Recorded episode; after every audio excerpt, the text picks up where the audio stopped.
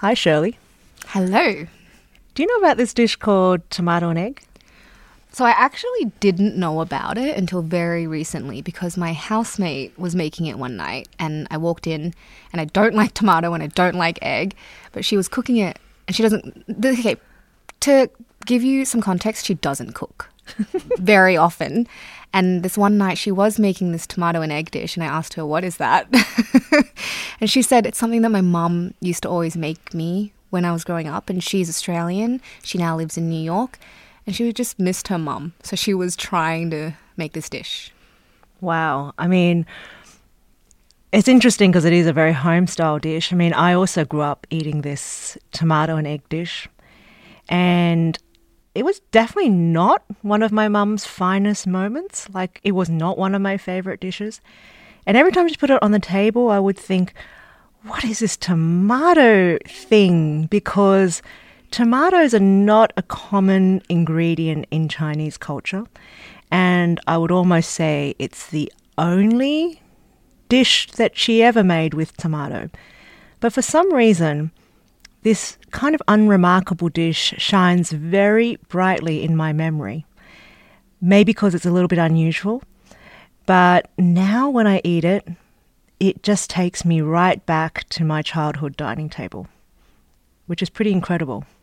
I think that was why I became so interested in this because I had never heard of it before. But when I started asking around, there were so many people who told me that exact story that you just told me. So I just kind of became obsessed with it.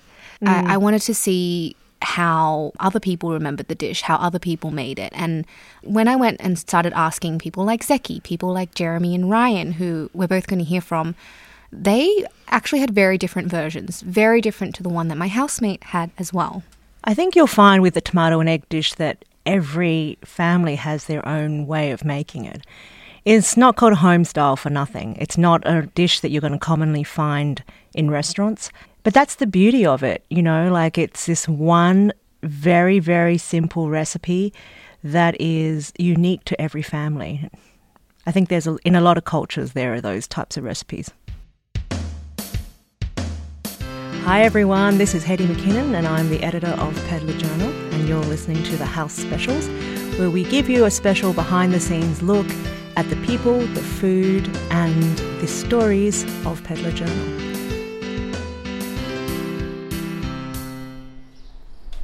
Today we have something a little bit different. It's the first of a two part special where we look at the importance of one dish tomato and egg. It's a very simple dish, it's a home style dish. And I have my producer with me, Shirley Cai, and she actually went on a bit of a tomato and egg odyssey in New York City.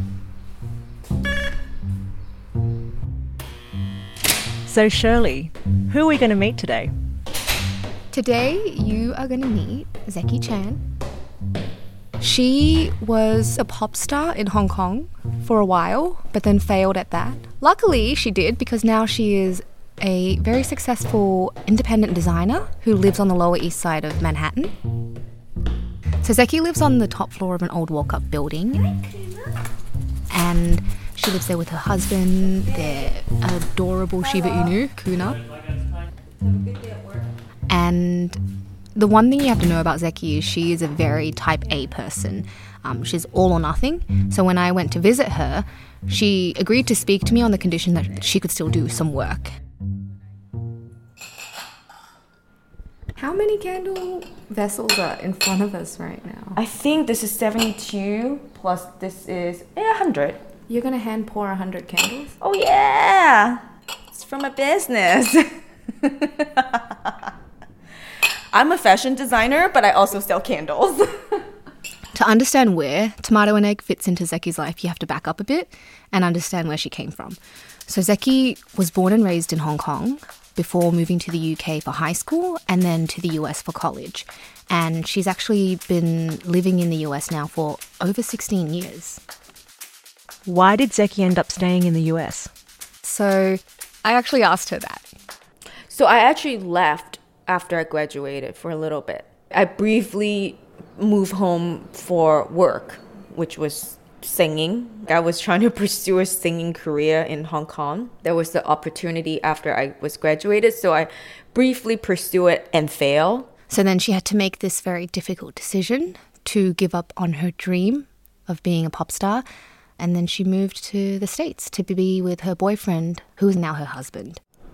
How long have you been married for? So this is our 10th year mark.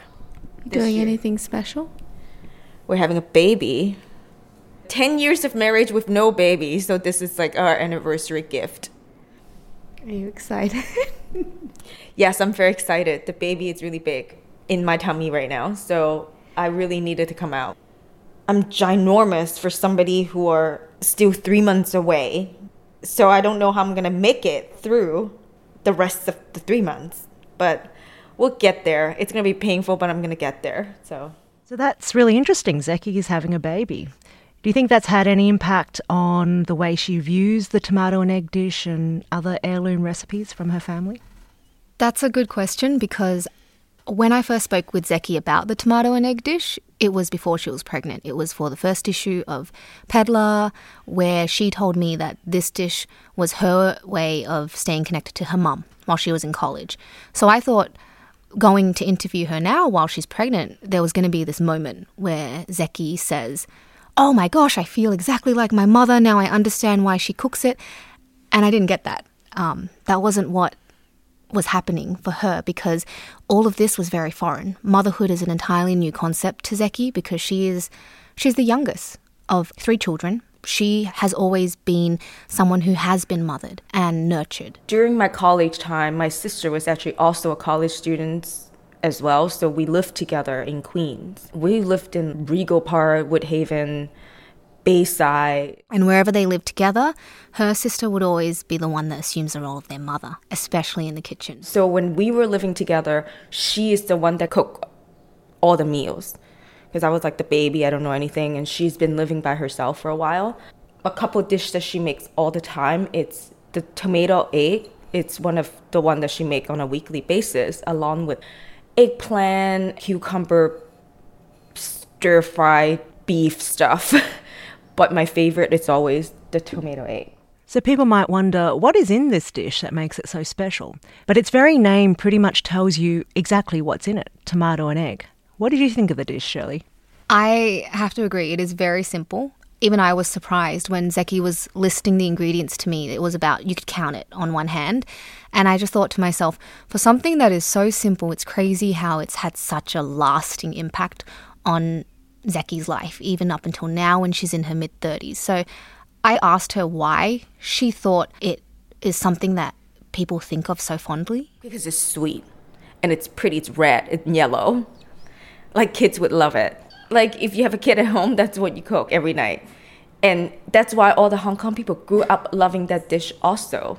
But you cannot order it from out there. You cannot order like there's no restaurant serve that dish, but everybody have a version of that because that's what they that's what it get them to eat because it's sweet, it's it colorful, and it's healthy at the same time. So I think it's a lot of mums goes to. That's why there's so many versions floating out there.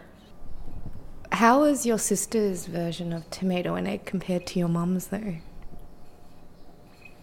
Hers always slightly bit less sweet, which which is not which is okay. I like mom's better because mom makes it really sweet. She's right, it is on the sweet side, and I actually also prefer mine sweet, which is unusual because I'm very much a savoury person.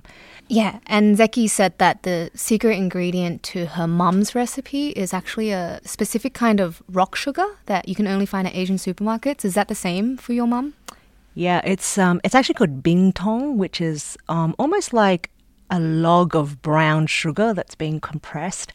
I didn't really know what it was growing up, but my mum always had it in jars in her pantry, and sh- for some reason, it tastes kind of a lot like brown sugar. But she only pulled it out on special occasions, and tomato and egg was one of those dishes. If my sister couldn't find it, she she get creative. Like she see whatever she has. Like sometimes white, just normal sugar or domino sugar, or some. I've seen her use like powder sugar for dishes just because she doesn't have time to go out. You you know, I understand. You know. That is one of the main reasons why Szeki doesn't make it anymore because she just doesn't have the time, especially now that she's pregnant, to go out and find this particular kind of rock sugar.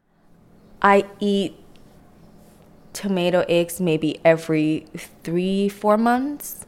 Not not not often at all actually. Mostly because I don't live really close to Chinatown. And also it's just it really it's becoming a novelty to me. Do you just save it up for when you go back to Hong Kong then? Yes, big time. Like I think I would write down like a list of things that like, mom, here's the things that I want to f- eat the first night when I got home, because she always asks me. So what is your off the plane menu? What do you want? And then so I, tomato is always part of it, always. Yeah. So How often do you go back to Hong Kong or how often do you see your mom then? once a year i go back i go back home about once a year um, about three weeks each time so i see her like that three weeks i would probably have dinner every night at home How often do you talk to your mom then? about once or twice a day been been like that for so many years She and her mum stay in touch via WhatsApp, so they speak on WhatsApp every day, and that is actually how she came to get this recipe off her mum through a phone call. I was just like, oh, how do you make that dish? I see sister do it, like, you know, boiling the tomato and then, you know, I know the gist of it, but I don't know the how much my mom put in. But to be honest though, my mom just really vague about it. I was just like, oh, you know, just a handful, you know, rock sugar, put like a piece or two. I mean, how big? Like an inch, like two inch, like like like how much? And then she'd be like, uh, maybe an inch and a half, like you know. That's like that's how moms cook. And I was like, oh, ginger, how many piece? Um, you know, it's up to you, you know, three to four or five or six slices. And I'm like, okay, so what do you usually put in? And then she need to really think about it. So I can completely relate to what Szeki is saying. Whenever I ask my mum for a recipe, it's always that. First off, you don't know how to cook it. You're not going to be able to cook it. And then it's the reluctant, a pinch of this, a bit of that. Oh, you know, when it looks the right colour. I can completely understand where Szeki is coming from. For a lot of mothers, cooking these homestyle dishes is muscle memory. It's intuitive. And this is what we should really admire about the way mums cook. It's all about improvising and using the ingredients at their fingertips. It's funny because she was actually very reluctant to cook me this dish. It was intimidating to her to cook her mum's dish that with such a vague recipe, but she ended up agreeing based on the condition that we do it right. So we have to have the right ingredients. So we went to Chinatown. We ended up going to your favorite supermarket in Chinatown, the Chinatown Supermarket of Manhattan, very, very appropriately named. I'm actually going to let you take over and describe what it's like there because I feel like you know this so well. Wow, this is like my favorite supermarket in New York. Um, I discovered it not long after I moved here. And for me, walking through those aisles, I was like a five year old kid again. Um, one thing I really discovered is no matter where you live in the world, Chinatown is kind of the same. So I saw the same brand um, noodles that my mum would have. They had all the candies that I used to eat when I was young, like White Rabbit and all the little biscuits that my mum would give to us as treats. And for me, it was it was like I arrived home, and it's still the place that I go when I'm feeling slightly homesick and I want a taste of my childhood. Yeah, I think that is exactly how it felt. I I walked in and I felt like I was at home as well. It's a fairly typical Asian supermarket. You've got all, you know, aisles and aisles of noodles and candy, sauces. And then we go downstairs and there's fresh produce. It's all happening here. So it was pretty incredible that you managed to go there with Szeki and actually see her shop for her tomato and egg ingredients. I just need the rock sugar. Do you see it? Do you want to just ask? I'm going to ask the lady from the front. Oh, front.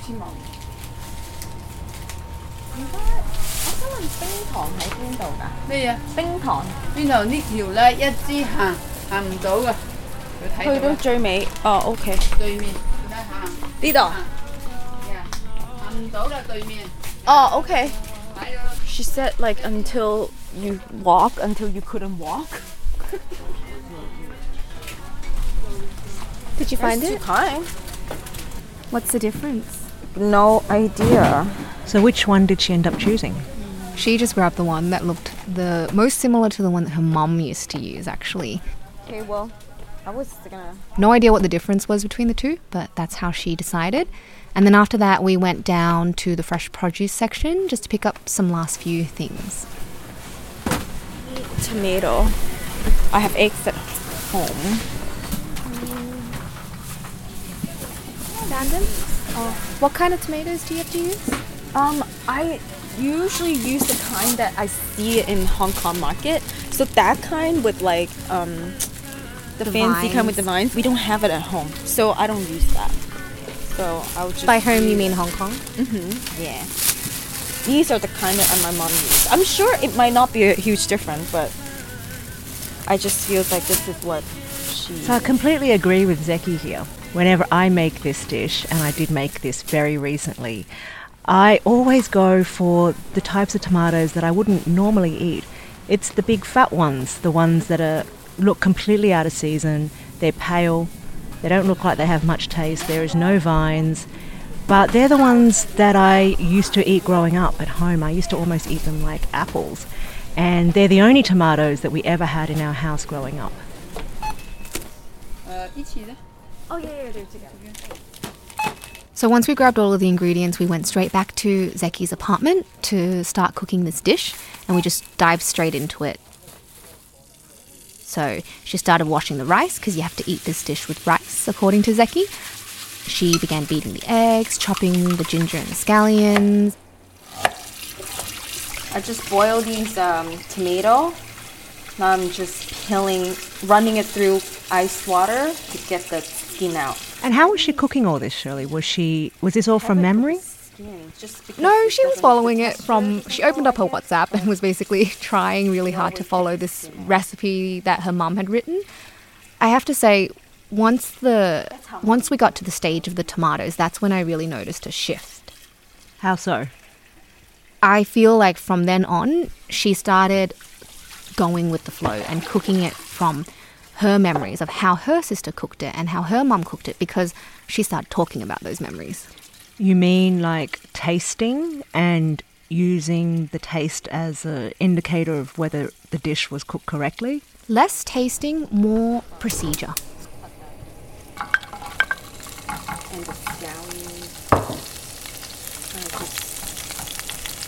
They call it bao heng, you know, in Chinese, which I don't really what know what is it? it like you know, they let the ginger and the scallion fragrant with hot oil.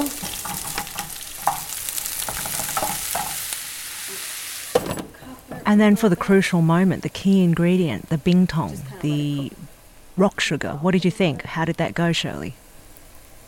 We had already put in uh, quite a few chunks of rock sugar, but after Szeki let it simmered for a bit, she decided that it wasn't quite sweet enough. So she went back. Oh, I just I just tasted it a little bit. Now it's like really pretty much like breaking down. But um, I just tasted it. I just wanted to be a little sweeter, so I just put in another half an inch of like rock sugar in there. So hope, and then I'm gonna cover it again and just let it and melt put in some more. and let the flavor kind of like work together for a little bit. Yeah. And then after that, she basically scrambled the eggs, tossed everything together. The color's completely changed. Yeah. I mean, the sugar caramelized and then it got darker. Um, so now it's all done. So after it's the egg is cooked through, ta-da. It wasn't that long uh, between the time we started and, and by the time we were plating up. I guess a lot of home style dishes are kind of thrown together very quickly. How long does your mum take to cook her one? That's a really good question. I don't ever remember seeing her cook it. Um, My mum's version is also different. She drops the egg in, so that's her own little spin.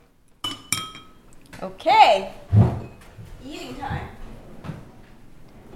And what did you think of the dish? For someone who doesn't like egg, it was actually pretty tasty. Um, very plain, in my opinion, uh, uh, in terms of what it looked like. Just looked like scrambled eggs with some tomato, but it was sweet. Um, it packed a lot of flavor and it sat really well with the rice. I think that's uh, it's probably right that the sugar is so important because it is such an unusual dish, and probably one of the reasons it is so unusual is because of the sweetness. Um, Cantonese cooking doesn't normally tend to be sweet, so perhaps that's why this particular dish shines so bright in a lot of kids' memories, is because it's so sweet.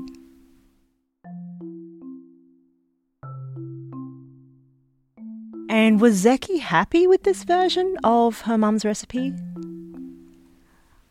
I guess you could say she was happy. It was a little, little different from her mum's version. Hmm, it's a little sweeter than I want.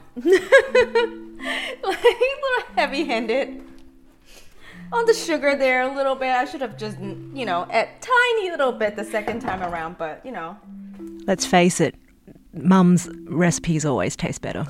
it's still good though.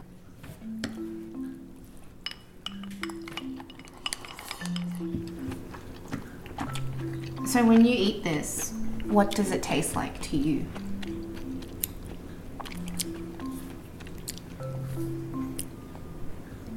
Home, I guess. Yeah, like childhood.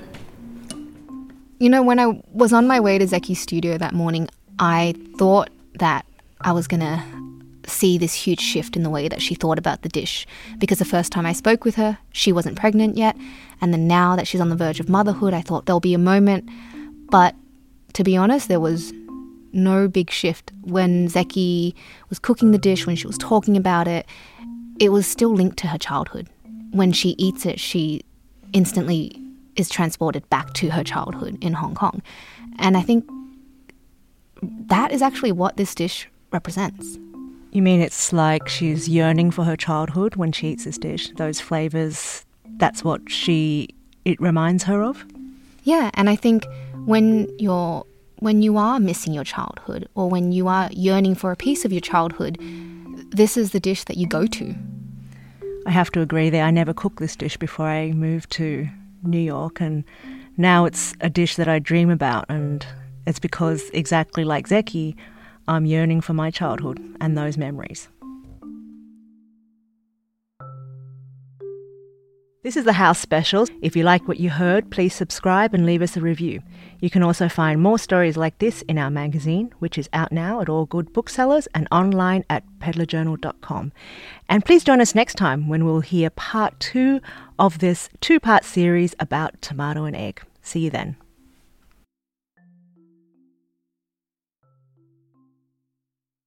The House Specials is a podcast brought to you by Peddler Journal. We are a completely independent, self funded publication.